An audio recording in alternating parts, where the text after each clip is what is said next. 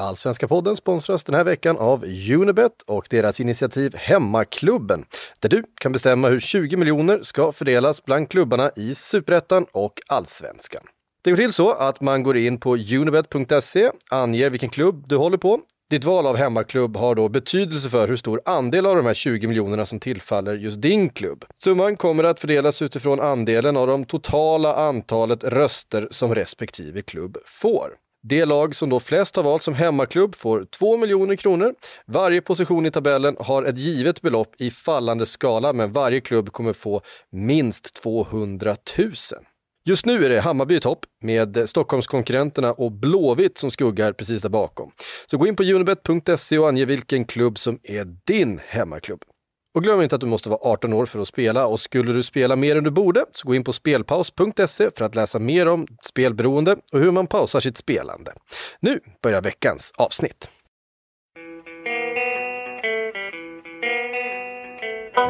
Eh, så gör en reservinspelning.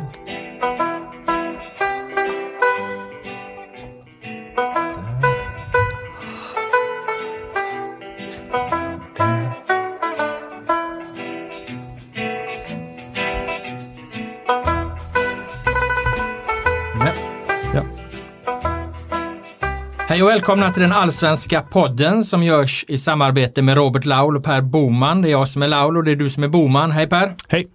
På fredag den här veckan väntas ju FOM och Anders Tegnell ge klartecken för att vuxenidrott kan komma igång. Sen exakt vad det innebär återstår att se. Klart är att RF väntas ha haft eller få en stor roll. Vilka idrotter det gäller. Men vi tror ju, eller är ganska övertygade om, att fotbollen kommer ligga bra till tack vare sitt medicinska protokoll. Vi återkommer till det under vårt senaste nytt segment mot slutet av podden. Men först har vi ett par ganska heta ämnen att avhandla skulle jag säga. Vi ska prata permitteringsträning, vi ska prata Zlatan Ibrahimovic och vi ska prata fotboll utan publik. Vad innebär det exakt egentligen? Det är ju ett rätt, eh, en gigantisk förändring som eh, eh, kommer bli när allsvenskan väl rullar igång. Vi ska vända och vrida på det. Men vi börjar som vanligt med en spaning Per Boman. Och den handlar om att den handlar om AIKs allt eller inget utspel från i helgen signerat den fortsatt vilt skjutande allsvenske statsepidemiologen Björn Westström. Ja, eh, det var ju ett så kallat jag ska börja med att berätta att jag har ett sår på tungan, så om jag sluddrar mer än vanligt i den här podden, jag, har ganska, jag är ganska oartikulerad överlag, men om det är värre än vanligt så beror det på att jag har ett, ett stort köttsår på tungan. Ja, jag insåg precis att du hade en knakande stol, så medan du kommer igång med din spaning så byter jag stol lite försiktigt här. Men det är det här då principbeslutet som AIK har tagit, där de helt avfärdar möjligheten till eh, e, reducerad publik, eh, eller så att säga selekterad publik under coronaprotokollets fas 4 vad gäller matchevenemang. Eh, då. De menar helt enkelt att i AIK så är det eh, alla eller ingen. Eh, alla förstår ju att det är något som man inte önskar att göra, liksom att selektera, att välja vilka som ska kunna gå på matchen. Men jag tänkte ändå att det var någonting som klubbarna överlag skulle acceptera, alltså alla klubbar. Eh, men då lämnade de det här principbeslutet om att det är alla eller ingen i AIK och Björn Westrom då hade det här citatet. AIK Fotboll är i grunden en medlemsförening som anser att AIKs publik och supportkultur är något unikt och att det tillhör ett kärnvärde för, för hela svensk fotboll. Eh, att som i protokollets beskrivning selektera bort ståplatsläktaren och eller tvingas värdera vilka som ska få eh, tillträde eller inte till AIK fotbollsevenemang vid herrlagets och damlagets matcher anser vi att minimera värdet av våra medlemmar, vår publik, våra värderingar, vår värdering av ståplatsläktaren. Och det skulle därför gå emot våra grundläggande värderingar. Eh, det var ett citat han hade då. Eh, och det låter ju bra och rejält, så här grundat i föreningens identitet. Men jag blev väldigt överraskad av två stycken eh, skäl. Det första, är det inte väldigt kortsiktigt att hamra fast ett så kallat principbeslut när vi fortfarande inte har en jävla aning om när det ska gå att spela inför fullsatta läktare? Det kanske dröjer två år. Säg att det dröjer tre år innan man kan spela inför publik, eller fullsatta läktare. Att man måste då, om man ska ha publik, måste välja enskilda. Ska AIK då binda upp sig på att inte få in några publikintäkter alls under den perioden? Det förvånar mig en del. Nummer två, det jag framför allt ställer mig undrande, undrande till det är är det verkligen en djup orättvisa att alla supportrar inte kan gå på alla, precis, precis alla hemmamatcher? Alltså jag kan sympatisera med att det riskerar att bli en rätt grisig typ klassskiktning om alla ståplatsbesökare får vara hemma och sittplats får gå, alltså om, om det blir en sån grej.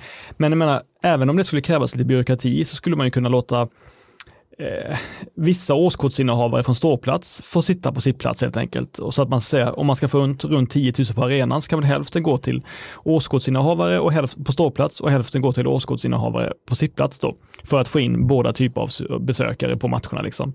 Och sedan får man väl föra bok på något sätt och dela upp på vilka matcher folk får gå på.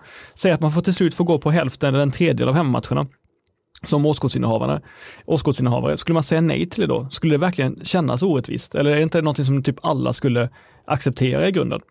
Så jag tänker, kanske är det så att själva anledningen till att man väljer eh, att spela helt utan publik eh, i, en, i en tänkt fas 4-period, det kan ju helt enkelt vara så att årskortsinnehavarna har ju redan betalat för sina biljetter, vilket eh, gör att matcharrangemanget med service, vakter och allt sånt i så fall bara, bara blir en extra liksom, utgift för AIK. Att det är därför man säger att man inte ska spela med någon publik alls, snarare än att man verkligen, verkligen inte vill selektera sina besökare. Vad tycker du? Ja, det var en intressant eh, slutkläm du hade på den, att det här liksom är någon form av maskerad eh, besparingsåtgärd som görs i, i själva verket. Det, det skulle absolut eh, eh vara rimligt för att eh, det här är så obegripligt dumt. Jag, jag, tror att det här är bland det dummaste som har sagts under hela den här coronapandemin alltså. Att man så här kategoriskt eh, tar ett principbeslut, alltså innan vi ens har ett klartecken för att allsvenskan kan spelas utan publik ens en gång. Eh, ifall det är liksom en, en, en ren besparings, ekonomisk besparingsåtgärd så finns det i alla fall någon form av eh, logik i det. Eh, det kan jag absolut skriva under, under på.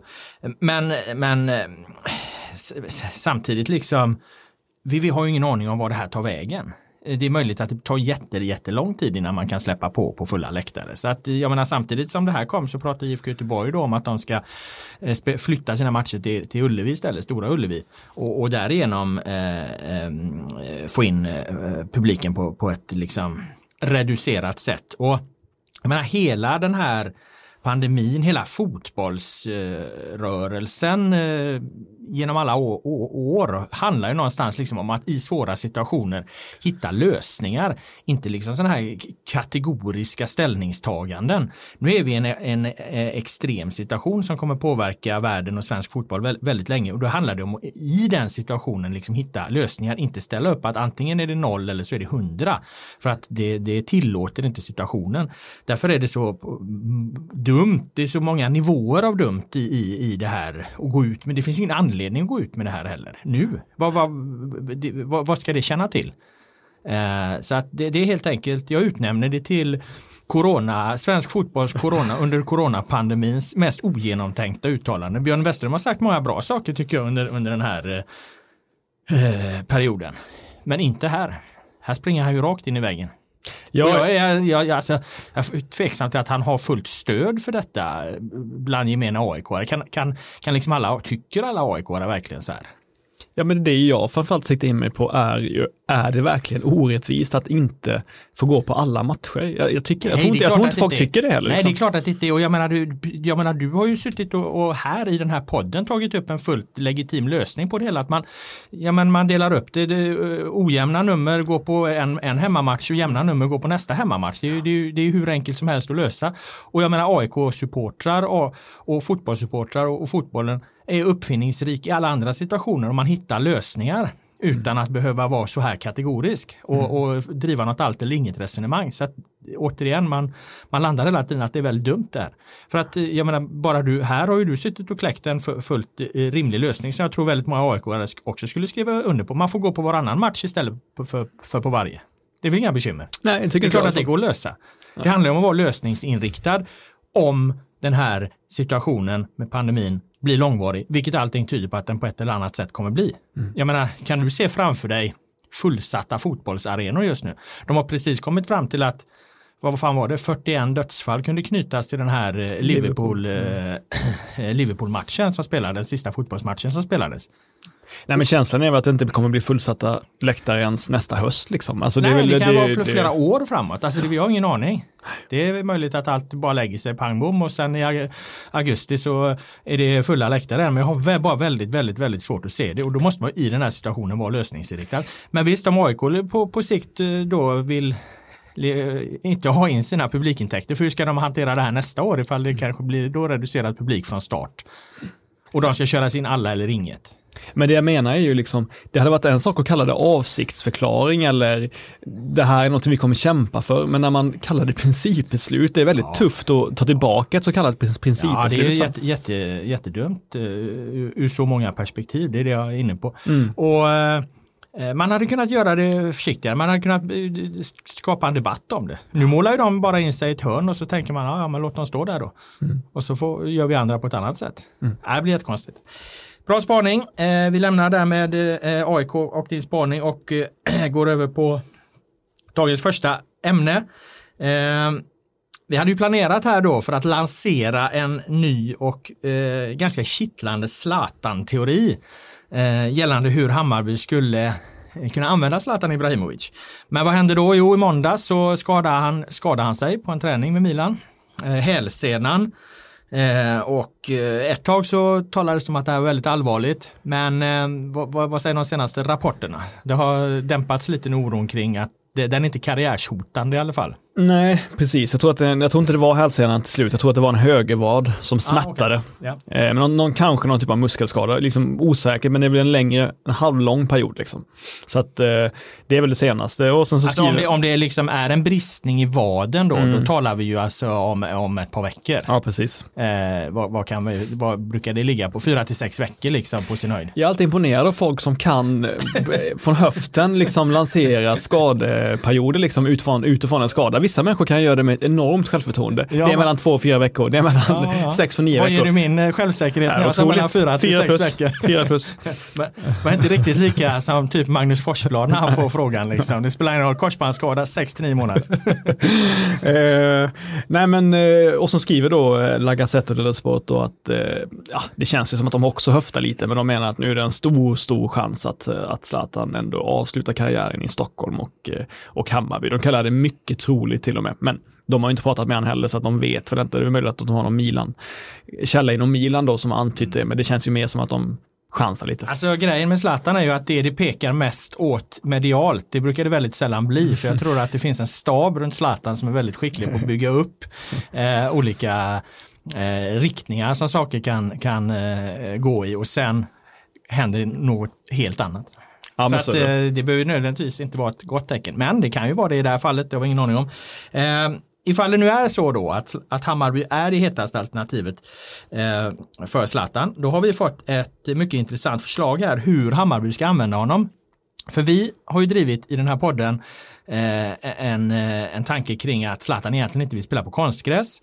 Han undvek det så långt det var möjligt i USA och jag tror inte han eh, eh, är särskilt pigg på att spela konstgräs. Problemet är ju då att Hammarby har konstgräs på sin hemmaarena. Så hur ska man göra? Jo, då har vi fått eh, eh, en, en idé från Petter där. Han skriver Eh, Hej Robert, en liten tanke angående Zlatan till Bayern. Är det inte en sju helvetes bra gräsförstärkning? Bayern är Sveriges bästa hemmalag på plasten och där blir han överflödig. Men att låta honom mest spela bortamatcher på gräs är väl en kanonidé. Ta hand om dig och håll dig frisk. Med vänlig hälsning Petter. Det här tycker jag var ett alldeles utmärkt exempel på hur man tänker helt utanför boxen. För att eh, spaningen är ju korrekt så tillvida att, att eh, Bayern var ju klappusla på gräs i, i, i, i fjol. Ja, De klart, klart svagare på, på, på, på gräs Ja, vad fan, de vann en match det var mot Falkenberg. Och De spelar väl typ- ja, exakt. 16 Ja, spelare. det är Resten så, så vart de be- bedrövliga liksom. Och jag menar, hade de kunnat spela på gräs hade de vunnit guld. Eh, I fjol redan. Eh, I år blir det lite fler eh, gräsmatcher. Framförallt är det en gräsmatch mot Malmö FF då. Eh, så att det, är väl inte, alltså ja, det är väl inte helt otänkbart att han behöver inte lira varenda jävla match. Liksom. Han kan lira några, några av de stora matcherna kanske då på, på konstgräs. Men framförallt eh, eh, gräsmatcherna. Vad har vi då? Vi har Malmö givetvis, vi har AIK. Vi har IFK Göteborg, Helsingborg, Helsingborg. Falkenberg. Vi, Ja. det är ju nu, Hälften av lagen är ju gräslag i Ja, år, exakt. exakt. Det, var ju, det är ju två, två fler än i, i Mm. fjol. Då, va? Eh, men framförallt, jag tänkte på de stora där då, liksom, att det blir ju ändå Malmö, det blir AIK på Friends eh, och så IFK Göteborg, men framförallt Malmö FF då. Och så tänker man ju då att ja men eh, det är väl bra, kan han åka runt liksom i, i, i sitt kungarike och visa upp sig för folket och, och ge folket lite bröd, men då kommer man ju snabbt på att ja, ja men någon publik är det ju fan inte. Så att eh, ja, riktigt så blir det inte. Nej, det är väl det som är grejen att man har ju svårt att se Zlatan spela i allsvenskan överlag på mindre arenor och sådär. Men att se honom spela på de minsta arenorna och dessutom helt utan publik är ju nästan en absurd tanke. Ja. Ehm, samtidigt så brinner han ju verkligen för Hammarby. Alltså det, är ju ett, det är ju ett genuint engagemang för klubben, på samma sätt som att han alltid har varit genuint engagerad för alla sina eh, företag som han har drivit. Liksom. Det känns som att han nästan har brunnit lika mycket för det som han har brunnit för sin fotbollskarriär ibland. Är det liksom. då ett genuint, jag funderar på ditt användande av ordet genuint här, är det inte mer liksom ett, ett, ett, ett starkt affärsmässigt Precis så, engagemang? precis så. Så är det liksom? Genui, om det är genuint, då skulle det vara något egentligen då skulle egentligen vara något helt annat. Men här är han, han är en väldigt seriös eh, affärsman så att när han ger sig in i någonting så gör han då det på samma sätt som han gjort med fotbollen hela tiden. Att han ger- ger 100% för det. Det är väl det det skulle vara i så fall. Ja, och han vet ju att det skulle gynna, eh, alltså hans affärsintresse i Hammarby skulle gynnas om han spelade där såklart. Så han, därför skulle han kanske tänka sig vara den här ambulerande eh, festgeneralen som åker runt på Falcon alkoholfri arena så där spelar inför, inför tomma läktare. Ehm, ja, för att komma igång igen och sådär. Det är klart att det är, det är en möjlighet, absolut. Men idén med, med just eh, konstgräset tror jag är central. Det, när han Jo. var här och tränade och så, här, så tror jag mycket att det där, det var klart att det var för att hålla igång och så här, men det var säkert också ett test för honom. Kan han känna att han gör sig själv eh, 100% rättvisa på det här? Känner han att, att hans kropp kommer klara av det här ganska tajt spelschema då? Men då kommer man ju, kommer ju den här tanken in, in från, eh, från eh, sidan här att ja, men det kanske är så att han ska lira gräsmatcherna istället. Eh, för att om Hammarby är som de var i fjol, då hade de väldigt svårt att få till sitt Eh, passningsspel, på, särskilt på offensiv tredjedel då, på gräset. Eh, har de Zlatan så kan de ju då växla om på ett helt annat sätt och, och sätta upp en lite längre boll och, och utnyttja honom på ett annat sätt. Mm. Ja, På, gräs, på gräs just. om någon hade sagt till mig för ett år sedan ungefär att om ett, eh, om ett år kommer vi spekulera i eh, allvarliga spekulationer om att Zlatan kommer vara ett någon slags specialvapen för Hammarby. Att, sätta, att sätta, sätta, sätta in på bortaplan på gräs, men i övrigt inte använda så mycket. Ja, det hade varit, det hade varit svårt att ta till sig. Ja, men nu är det precis det vi gör.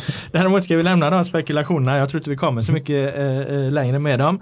Eh, däremot väntas ju då komma någon form av klartecken för vuxenidrott de närmsta dagarna. Och en intressant fråga blir ju då när det väl eh, drar igång här. Eh, vem har varit bäst på att träna? För att det är ju vad, vad vad klubbarna har fått ägna sig åt här. Jag menar ta Helsingborg som eh, inte spelade kuppen. De har ju inte spelat en tävlingsmatch på åtta månader eh, om det då drar igång 14 och 15 juni. Eh, det är en djävulsk försäsong. Vi brukar klaga på att försäsongen är lång i Sverige under normala omständigheter men det här blir då eh, enormt långt. Och då har jag fått, eh, jag fick ett inspel från en fotbollstränare och han skriver så här till oss. Ehm, Jag har sett att alla spelare och ledare i 14 allsvenska klubbar är på korttidsarbete som även benämns som permittering. Malmö FF har inte permitterat spelare och tränare och det är lite oklart om Elfsborg har gjort det också. Det betyder att 14-15 lag har jobbat max 40% i snart två månader medan ett, två lag har arbetat 100 60 procents skillnad i förberedelser inför säsongen. Vad betyder det för serien? Vad betyder det att den rikaste klubben får träna 60 procent mer, 24 timmar mer i veckan under två månader än nästan alla andra konkurrenter? Ingen skriver eller talar om detta, vilket har förvånat mig länge nu.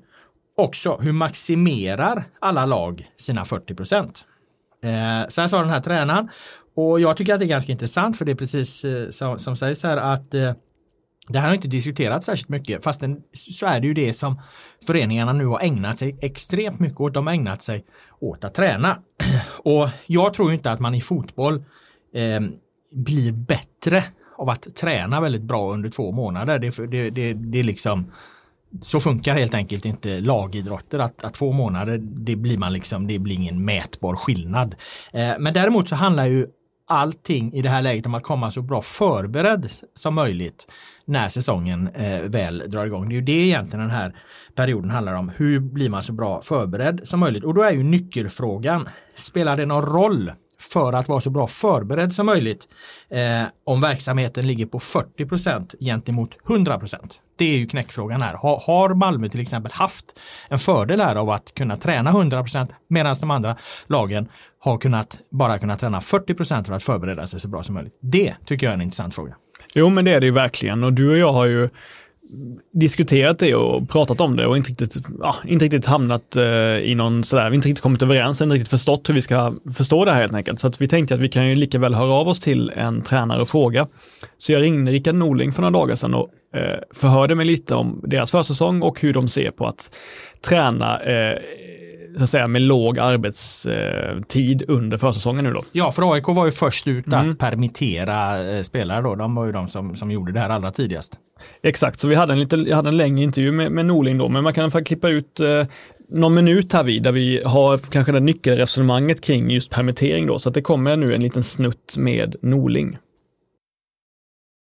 Allt har ju handlat om att komma så bra förberedda som möjligt till ett okänt startdatum som du ändå har nämnt här med flera gånger. Eh, mm. Och då är liksom ändå på något sätt slutfrågan då. Hur mycket svårare har det varit när man bara har spelare och ledare till i princip 40 procent? Har det, har det haft en inverkan helt enkelt, permitteringen, på möjligheten att komma så bra förberedd som möjligt till ett okänt startdatum?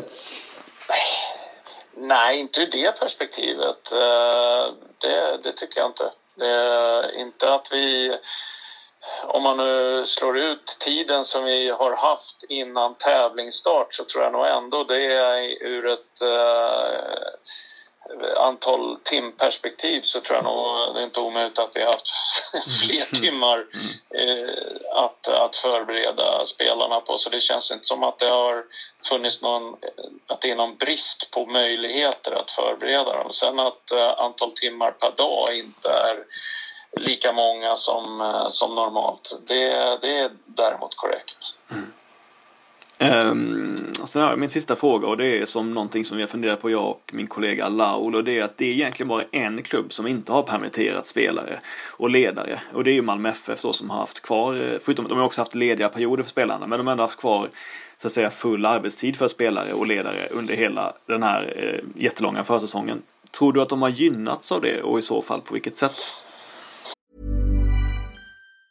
Mom deserves the best, and there's no better place to shop for Mother's Day than Whole Foods Market. They're your destination for unbeatable savings, from premium gifts to show-stopping flowers and irresistible desserts. Start by saving 33% with Prime on all body care and candles. Then get a 15-stem bunch of tulips for just $9.99 each with Prime. Round out Mom's menu with festive rosé, irresistible berry chantilly cake, and more special treats. Come celebrate Mother's Day at Whole Foods Market.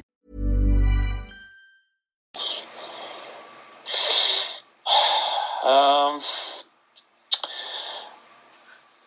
ja, det, det, det, är en svår fråga. Jag vet ju inte. Jag kan, jag kan liksom inte sätta mig in i deras, vad de har gjort och inte gjort. Jag, jag har eh, liksom mest fokuserat oss på vad vi ska göra. Mm.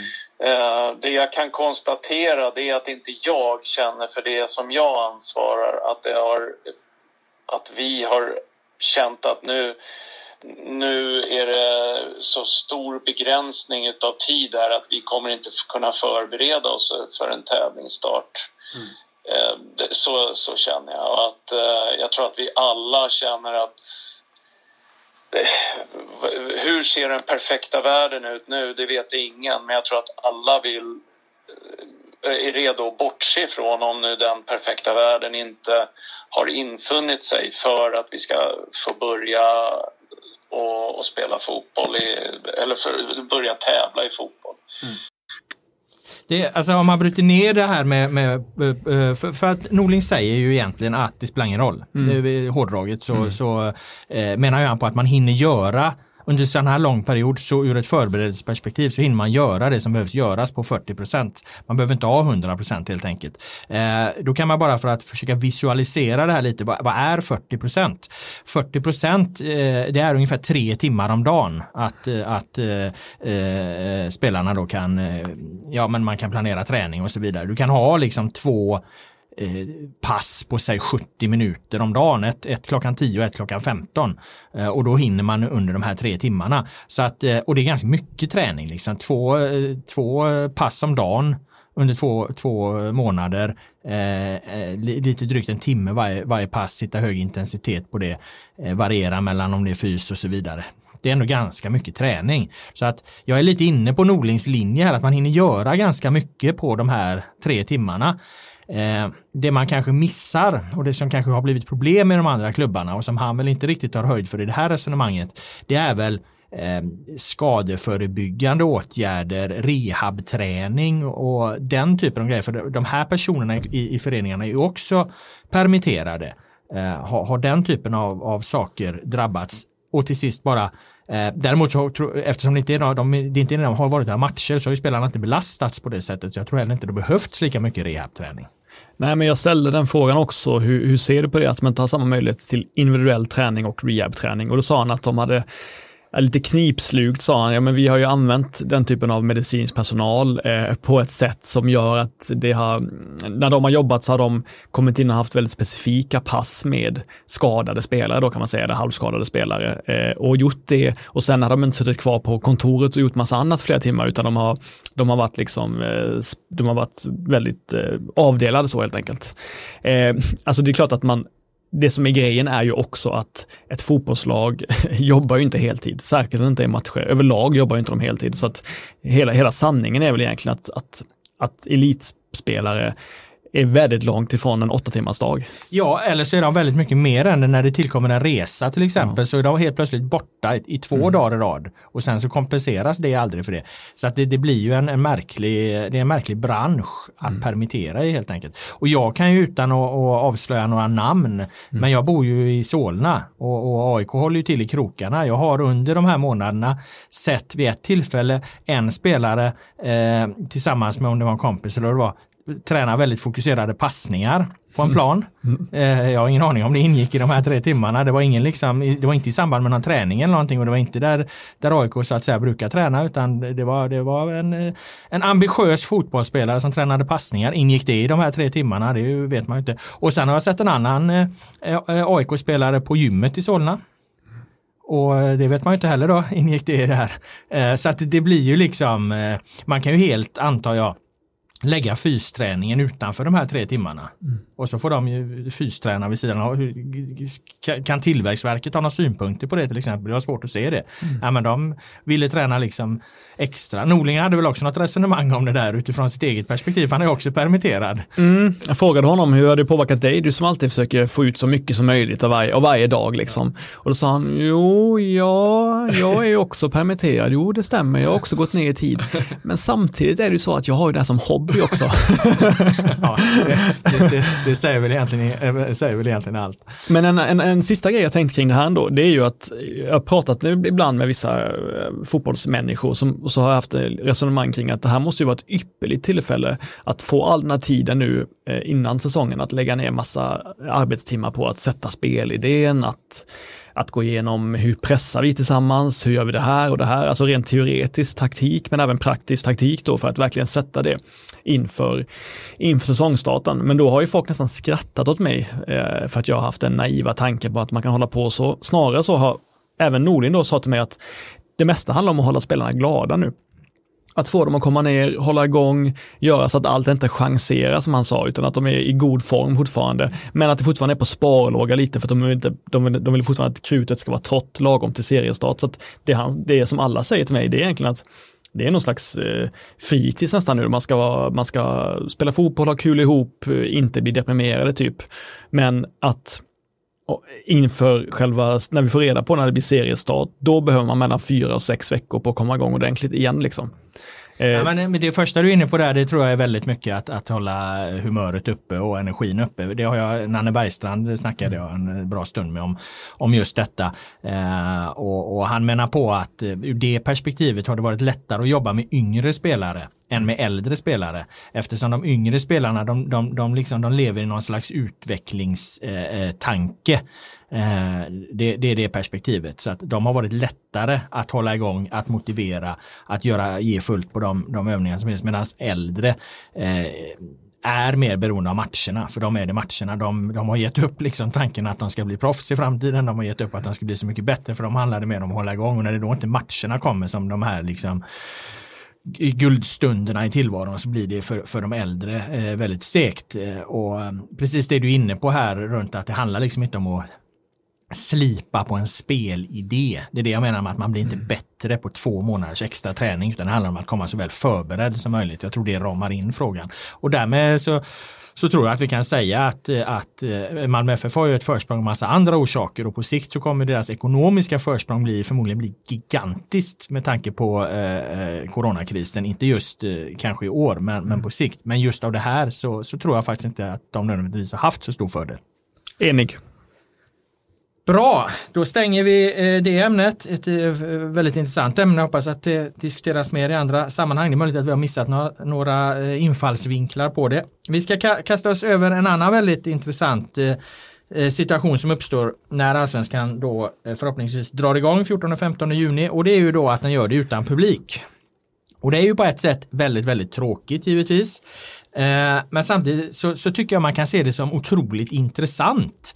För, för det här kommer ju innebära något när alla matcher plötsligt ska spelas utan publik. Alla tävlingsmatcher på högsta allsvenska nivå, högsta svenska nivå.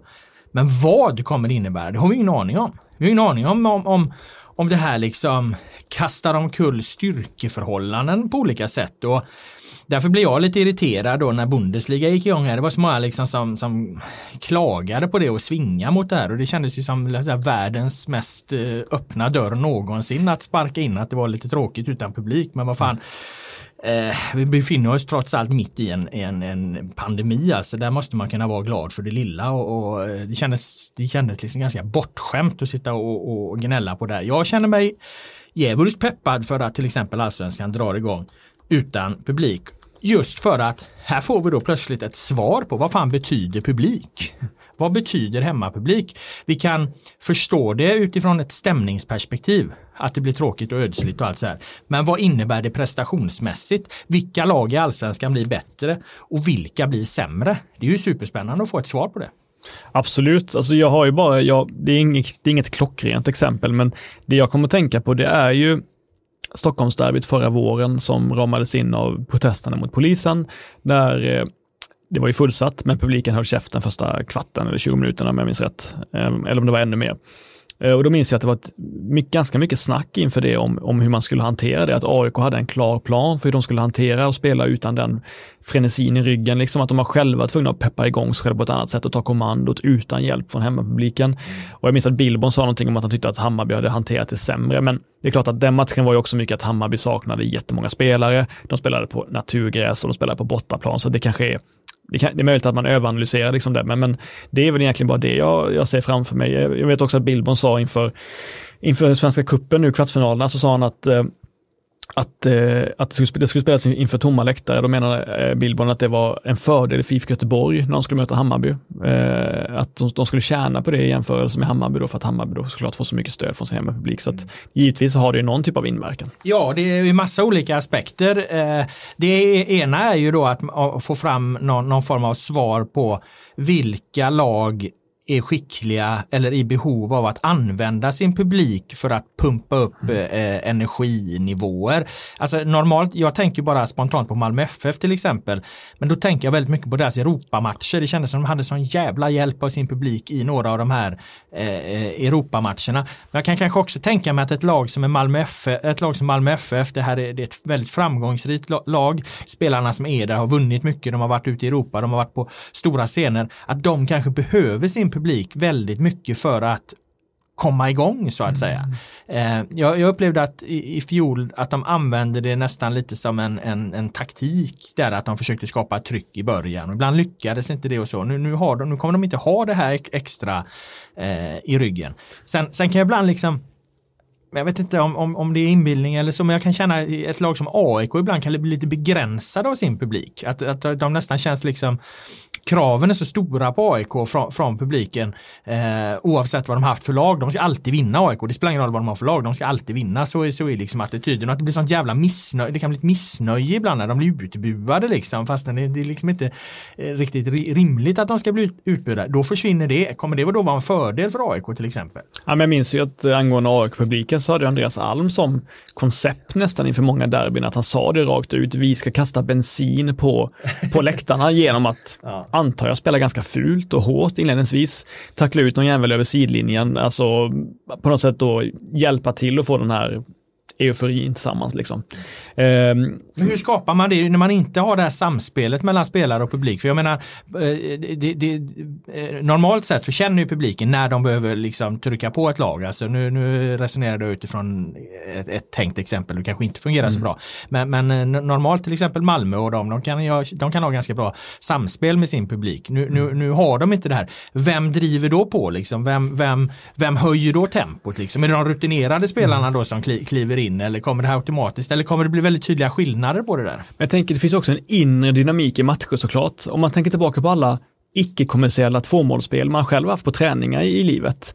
Det hatet som kan bli mellan, mellan två stycken smålag på de ytorna, helt utan publik, helt utan någon som bryr sig. Men den inre dynamiken, det hatet man kan känna för en, egentligen en gammal lagkamrat för att vinna den matchen, det, kan, det är ju nog för att hetsa upp folk så inåt helvete. Och jag tänker att så pass stora vinnarskallar är ju de här spelarna att de, de borde kunna piska upp det hos sig själva ändå. Liksom. Mm, ja, så kan det absolut vara. Men så tar man en lag som, som eh, är, har, har bra trupp, Eh, men egentligen inte någon större publik då. Då tänker mm. jag givetvis på Häcken. Kommer de då, eh, när alla matcher spelas inför liten eh, publik och Häcken har ju pratat väldigt mycket om att de de, de får domarna emot sig och så, eller det är väl mm. Alm som har snackat mycket om det, mm. att de får domarna emot sig eh, när de möter de här storlagen och, och så för att eh, är det något man vet så är det ju att stora, eh, stor publik påverkar domarna. Nu kommer de, nu kommer de dels då alla lag spelar eh, utan publik i princip och dels så kommer inte det här eh, fenomenet då uppstå med, med att eh, eh, stora publikmassor kan påverka domslut.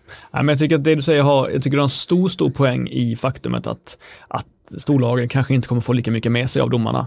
För att, eh, oavsett vad storlagssupportrar säger så är det är det givet så att de kommer i, i, på, i längden gynnas av att kunna sätta press på domaren på ett helt annat sätt på hemmaplan.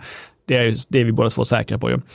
Eh, men däremot så att, att Häcken har ju faktiskt lite publik numera. De har ju en, eh, en ståplatsläktare där det faktiskt ofta är fullsatt skulle jag säga, när jag, när, åtminstone när jag är där på besök och det är en, en stor match på G. Så att ja, lite, är, lite det, tryck kan ändå bli ja, på men om, om, om det är, möter de något av de stora lagen som kommer med sina följen, då eh, manövrerar ju de st storklubbarnas bortaföljen manövrerar ju Häckens hemmaklack. Mm. Däremot om Häcken möter något lag som inte har någon publik med sig, ja då är det klart de har, har, har användning av det. Men det blir också intressant, jag menar hemmafördelen har ju alltid varit väldigt stark mm. eh, i fotboll, långt innan eh, det blir olika underlag och så mm. här. Eh, och det handlar väl liksom om att man slipper resor och att man är i en miljö som är, är, bekväm och att man känner sig tryggare för att man känner igen den här situationen mer. Så att hemma, hemmafördelen är ju alltid, eh, den kommer finnas kvar oavsett det är publik eller inte. Men man får ju något slags svar på då vad publikens betydelse i, i det hela. Och då kanske det kan, kan, kan tänkas bli mindre betydelse vilket underlag de spelar på. Det är också en fråga som kan bli svår. Så här hemma borta tabell ska bli mycket intressant att se mm. efter ett år med tomma läktare. De som hade gynnats mest om de var kvar i serien, det här är ju AFC Eskilstuna.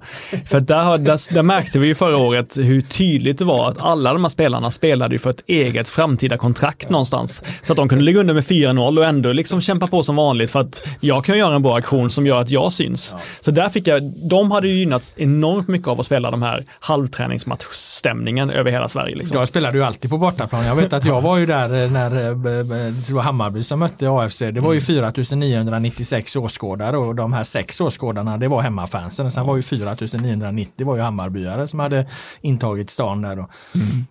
Nej men jag menar, vad, vad, jag menar är att, att eh, eh det kommer uppstå väldigt, väldigt många nya situationer eh, som blir otroligt spännande att, att se hur de vad de får för effekt helt enkelt. Och att då bara, bara liksom direkt prata om hur jävla trist det är med att det inte är någon publik. Jag menar det, det är ju faktum, det får vi, vi ha här nu. Då gäller det att försöka hitta eh, positiva bitar i det. Mm. Kommer vi få se fler kort för eh, verbala Absolut. attacker och så vidare? Det kommer ju allt höras mm. och domarna kommer ju också inse att, att det som sägs här nu det, det, det kommer ju höras liksom. Mm. Vi kommer människor som inte har befunnit sig i fotbollsmiljö kommer få lära sig ett annat nytt ord tror jag. Ja, dels det och det kommer heller inte, man kommer inte heller gynnas med den här listen, krigslistan att hålla för handen för munnen. För att oavsett om man gör det så kommer vi fortfarande höra det de säger. Får viska i så fall om man inte ska vara så. Ja. så att, eh, nej, men det kommer nog... Eh, och tränarnas instruktioner, de, mm. när de står och skriker, de kan ju vara så rädda liksom. Mm. Eh, Norling, han vill ju inte att, att, att någon ska veta vad som sägs där. Han gick ju i taket när det var, eh, vad heter det, Eh, Eh, kameror i omklädningsrummet där någon gång. Nu mm. kommer ju liksom allt han står och skriker, alla instruktioner och, och vad, vad, de vill göra kommer ju eh, tv-publiken ta del av. Mm. Nej men såklart, det, det är ju år noll på något sätt och det finns ju, nej men det, det blir ju jätteintressant att bevaka och kolla på så att eh, det är klart, får man välja jag tillhör inte de som, som tycker att fotboll är helt meningslöst eh, utan några människor på läktarna. Liksom. Jag tycker fortfarande det finns, eh, att sporten i sig har så mycket intressant i sig. Ja, och särskilt i den här situationen. För jag menar, det är ju ingen, det kommer ju aldrig bli så här att, att man kommer känna, okej, okay, det här var ju bra, så nu kör vi alltid idrott utan, nej, utan nej, publik. Nej. Alltså, jag menar, allting är ju mot att det, eh, publiken ska komma tillbaka igen. Självklart. Eh, så att det blir inga konstigheter. Men däremot ska det bli eh, jävligt spännande och, och som sagt eh, se på de här sakerna vi tog upp nu. Vad, vad som blir annorlunda och, och, inte. Och det kommer ju i alla tider refereras tillbaka till den här coronasäsongen. Då var det si och då var det så liksom. Och, och, och då hände det. Det skulle vara intressant liksom om det blir en helt totalt annorlunda, eh, upp och nervänd tabell. Liksom. Mm. Att, att äh, säga att, att storklubbarna, att publiken betyder så enormt mycket för storklubbarna. Så att vi får liksom en, en, eh, en allsvenska där du har äh, Varberg och Sirius och vilka det nu kan vara, mm. högt upp liksom. Samtidigt, och publiklagen ja. tappar mangrant. Men det de, det de förlorar i, i publikstöd, det vinner de ju ekonomisk säkerhet för spelarna. Vi kommer ha massa bottenlag och mindre föreningar där spelarna är osäkra på om de kommer få lön eh, nästa månad och det kan ju också påverka moral och motivation. Så att, eh, jag tror att de har andra bekymmer då som de kommer mm. brottas med. Men de, eh, att de kommer igång med det, om de nu gör det, vilket vi tror och förutsätter, eh, då kommer ju tv-pengarna börja ticka in mm. och det kommer vara en stor hjälp. Det som händer om allsvenskan inte kommer börja spelas nu, då det blir ju en, det blir en fullskalig ekonomisk katastrof för, för fotbollen. Den är så stor den så det är liksom inte det att prata om utan skulle mm. det bli så ja. att det blir ett, ett nej om man skjuter upp det här på väldigt lång sikt eh, då får vi riva allt vi har skrivit och sagt och mm. Eh, titta på det här ur ett helt annat perspektiv. För allting förutsätter ju att det går igång 14-15 juni. Mm. Um, och det kan väl föra oss över till vårt sista ämne här, lite senaste eh, nytt då. Och som sagt på fredag har statsepidemiolog Anders Tegnell sagt att idrotten ska få ett besked. Eh, det här sa han till SVT i måndags och då sa han även så här. Ehm, för de frågar vad, vad, vad, vad, som händer exakt just nu och då säger han att ja men det är ett regelverk som måste tittas över med allmänna råd och lagar som måste fungera och vi måste prata med polis och andra. Eh, bara genom att, att, att, läsa det citatet så förstår man att de, kom, de kommer ju ge ett ja. Mm. För att annars hade de inte behövt hålla på och titta på det här utan de har ju bestämt sig, vi ska ge ett ja och då får det massa effekter och då måste vi se över det. Liksom. Eh, så att snarare är väl då hur ska det här gå igång liksom, och vilka idrotter. Mm. Och där eh, har jag i alla fall vad jag har förstått då att RF kommer ha en, en, en betydande roll. Sen är jag inte helt säker på att den rollen blir framgent, utan det kan vara så att den i de samtalen som har varit, att de har haft den här rollen. Att RF redan har sagt att de här och de här och de här idrotterna kan man börja med och så har FOM då lyssnat på det och så. Ehm, för att den personen som för idrottens eh, eh, talan det är ju Riksidrottsförbundets generalsekreterare Stefan Berg. Och han var för mig totalt, jag visste inte vem människan var liksom mm. fram till, eh, ja för några veckor sedan. Så jag intervjuade honom i förra veckan och han var en väldigt, väldigt försiktig general. Det var inte mycket han sa liksom. Eh, så att han, han, eh, han lever enligt devisen att verka utan att synas. Så till skillnad från många andra som vi gick igenom förra... Han är ingen Björn Eriksson direkt, Nej, han är ingen Björn Eriksson och han är ingen Lars-Christer Olsson heller. Och, och, och, alla de andra som har hörts ganska mycket här nu. Eh, däremot verkar han få saker gjorda då. Han har haft tre möten Ehm, med FOM där rubriken har varit eh, återstart av vuxenidrott, alltså tre möten som enbart har handlat om det. Och då har man ju tittat över alla liksom juridiska aspekter och så. Och där sitter ju han då med FOMs chefjurist och FOMs jurister och så här och för, för de här mötena, vilket inte är något negativt. Nej, men det är ju intressant, för det var ju en del företrädare från fotbollen som nästan lite hånfullt eller liksom ganska slappt sa så här, fan de kommer ju inte ens själva FOM, de skickar ju bara sina jurister. Kan du förklara varför det var ett sällsynt korkat resonemang? Ja, men det är ju inte det, är ju inte det liksom det, det är frågan om. Alltså, Tegnell och de här, de är ju talespersoner utåt och, och de har ju liksom smittskyddsperspektivet. Och så de, det, det går inte att diskutera. Vad ska fotbollen och prata med Tegnell om ur det perspektivet, ur ett smittskyddsperspektiv? Jag menar, han gör ju sin bedömning. Sen, sen finns det väl ingen som kan säga åt honom att göra en annan liksom, bedömning av, av hur, hur, smittan sprids. Det är ju bara dumt av fotbollen att tro att vad ska de diskutera det med? Utan de, de, ska, de som det är relevant att diskutera med, det är ju andra personer på, på, på FOM när väl smittskyddsdiskussionen är på en nivå så att man kan säga ja, för då uppstår massa situationer, eh, juridiska, det är regler, hur ska det tolkas, hur ska man göra, vilka idrotter, vad ska gälla, hur ska samarbetet mellan FOM och, och, och Riksidrottsförbundet se ut framgent, hur mycket makt ska RF få och så vidare. Och så vidare. Det är de frågorna som är relevanta och de ska man väl inte sitta och diskutera med Anders Tegnell och ta hans tid. Liksom. Han har väl viktigare saker att göra utan det finns ju personer på FOM, jurister eh, mm. företrädesvis, som hanterar alla de här frågorna. Och det är de frågorna den här doldisen då Berg sitter och för. Eh, en sak jag tänkte på det är ju, det är ju så att det är ju runt 14 juni då som, som det var planerat att börja och det kan, kan ju mycket väl, det kan ju bli så, allt tyder på att det blir så. Mm. Men eh, det var intressant, Norling har ju sagt det och flera klubbar har sagt, framförallt Malmö FF och sådär också, att man behöver mellan fyra och sex veckor på sig att förbereda sig. Så jag läste en grej i Fotboll Direkt då nyligen där de sa att, eh, vilket rimmar med det, att klubban kanske själva skjuter fram det lite till då så att man kanske börjar, även för de får börja 14 eller 15 så kanske inte de börjar förrän den 30 juni istället. Nej, så kan det vara och det är väl inte helt orimligt att det blir. Eh, för att det, det vinsten som också då uppstår det är ju att eh, spelprogrammet är ju beroende av eh, e-, Europeiska fotbollsförbundet Uefa. De skulle haft ett möte 27 maj. Det mötet är nu framflyttat till den 17 eh, alltså efter då allsvenskan är tänkt att börja. Och då skulle man skjuta fram allsvenskan ett par eh, veckor bara för att, eh, ägna tiden åt till exempel träningsmatcher och komma igång. Då skulle man också få ett svar, då skulle man kunna lägga ett, ett bättre spelschema så att det kan finnas andra vinster mm. med, med att flytta allsvenskan. Däremot så det är bara att räkna på det, det blir ganska tajt. Om, om, det blir tajt som det är givetvis. Mm. Men börjar du då första helgen i juli till exempel det, det, det kommer bli, du får spela ganska långt in i december för, för att det bara sitta och räkna på veckorna.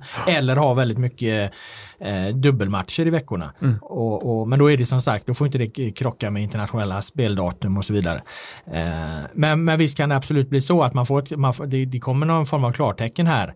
Men att den första månaden, juni, ändå används åt eh, träningsmatcher. Att man kanske lägger in, jag vet inte, man skulle kunna tänka sig att man lägger kuppmatcherna den 14 och 15 juni. Att det är kuppen som börjar då istället. Så är bara första juni, de flyttas den framåt istället. För då blir ju då blir kuppmatcherna som eh, eh, någon slags träningsmatcher eller vad man ska säga. Och, och då kan de lagen som inte är cupkvartsfinaler, då kan de boka in träningsmatcher under, den tiden. Mm. Så får man bara då eh, eh, till, tillåtelse med vuxenidrott, för då kan man ju sätta igång eh, träningsmatcherna direkt egentligen. Utifrån eh, vad, vad RF och, och så här kommer säga givetvis. Mm. Nej, men det är ju, du har ju följt det här mest av alla, så du, du har ju bra koll på läget. Är det, är det, är du, du, du verkar positivt inställd inför, inför, inför fredagens besked. Ja, det måste jag ju vara. Det, det går inte att tolka Tegnell på något annat sätt. Mm. Jag har ju hört och följt vad han har sagt och jag har själv kunnat ställa frågor till honom och man ser hur eh, frågorna, hur, eller hur svaren ändrar sig. Att det blir nya svar. Mm. Och det är ju det säkraste tecknet för att, att, att, se att något ska hända. Och det jag läste upp här nu med att, eh, att de ska prata med, med polis och så här, det, det tyder på att okej, okay, vi, ska, vi, ska, vi säger ja och då uppstår de här, de här konsekvenserna. Jag mm. menar, de, de resonerar ju så i alla frågor i, under den här pandemin. Jag menar, nu har de väl någonstans insett att det, folk stannar inte hemma längre. Eh, mm. folk är ute på, på stan, folk rör sig mer och folk sitter på restauranger. Men då har de ju infört att man ska sitta, det är kryss på vissa bord och, mm. och de har satt upp plexiglas vid, vid kassor och det görs ju massa grejer för att, att leva i den här pandemin utan att, att sitta instängd. Jag menar, det var ju ingen slump att det kom något besked här om att man ska inte dejta och ha sex med, med främmande eller vad det var. Det är för att okej, okay, nu, nu kan vi inte hålla människor inne, människor kommer ut och träffas, men går då fan inte hem och ligg med någon liksom. Mm. Raka då, ja, det blir ju lite så, så att eh, ge fan att knulla, men vi får kolla på fotboll snart. Ja, Det är väl gott så. Ja, blir blir det slutorden för, för podden? Ja, det kan det väl få bli. Ehm, om du inte hade något mer? Nej, det, jag, blir så, jag blir så paff så att jag, jag, får, jag får ta det lugnt nu. Okej. Eh, nej, men då tackar jag dig för att du var här eh, Per Boman och eh, mina kloka synpunkter och åsikter. Jag tackar eh, alla som har lyssnat. Eh, den här svenska podden är tillbaka nästa vecka. Nu blir det The Village Stompers med Washington Square.